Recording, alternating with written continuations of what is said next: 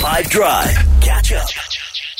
There were more details announced about the new version of the FIFA Club World Cup, where currently it's annually. It's going to become once every 4 years. FIFA are using the period that they used to use for the Confederations Cup a year before the FIFA World Cup. So the Club World Cup will be a year prior to the International World Cup. The World Football Governing Body FIFA announced that the first ever 32-team Club World Cup from 2025 will be played in the USA.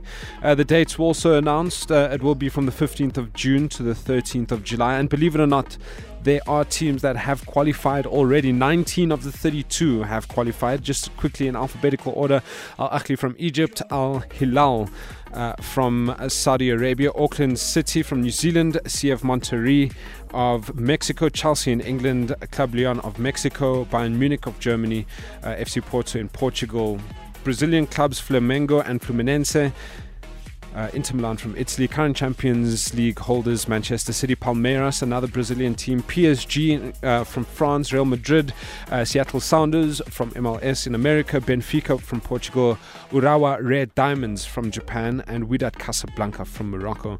There are 2 clubs to be confirmed from North America still. Four clubs from Europe, RTBC. South America still have 3 slots open. Asia have 2 slots open, while Africa also has 2 slots open. We get a total of 4.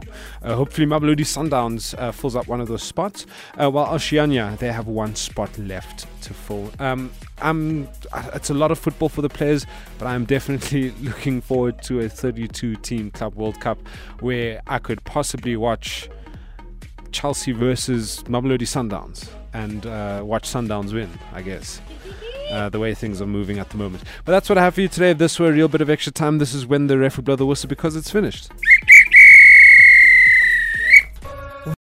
Catch up from some of the best moments from the 5 Drive team by going to 5FM's Catch Up page on the 5FM app or 5FM.co.za.